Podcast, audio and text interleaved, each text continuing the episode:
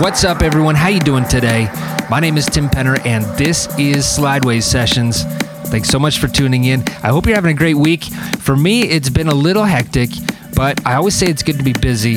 And sometimes I feel like if I'm not always pushing myself to my limit, I'm not pushing hard enough. But then again, being that busy can be pretty taxing on your mind and body. So that's when you need to make some very important decisions. Do I push on and push myself further? Or do I relax, chill out, watch a movie? It's a bit of a conundrum at times because both are important. You need a healthy work life balance, it's essential. You can't be productive and creative when you're wound up or exhausted. But there are also times when it's easy to just give in for the night because the TV's right there and you had a hard day at work.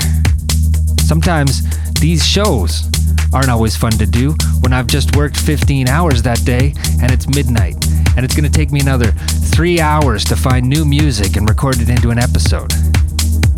Sometimes things are hard. So identifying when to relax or push define you and ultimately define your path in life. Yeah, it's hard sometimes.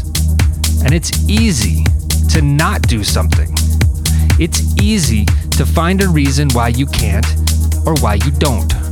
But knowing when to push yourself further, that's the hardest part of all. Only you know you.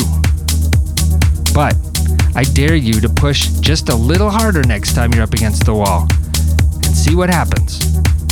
Sometimes you just happen to find a ladder sitting right there that'll help you climb over it.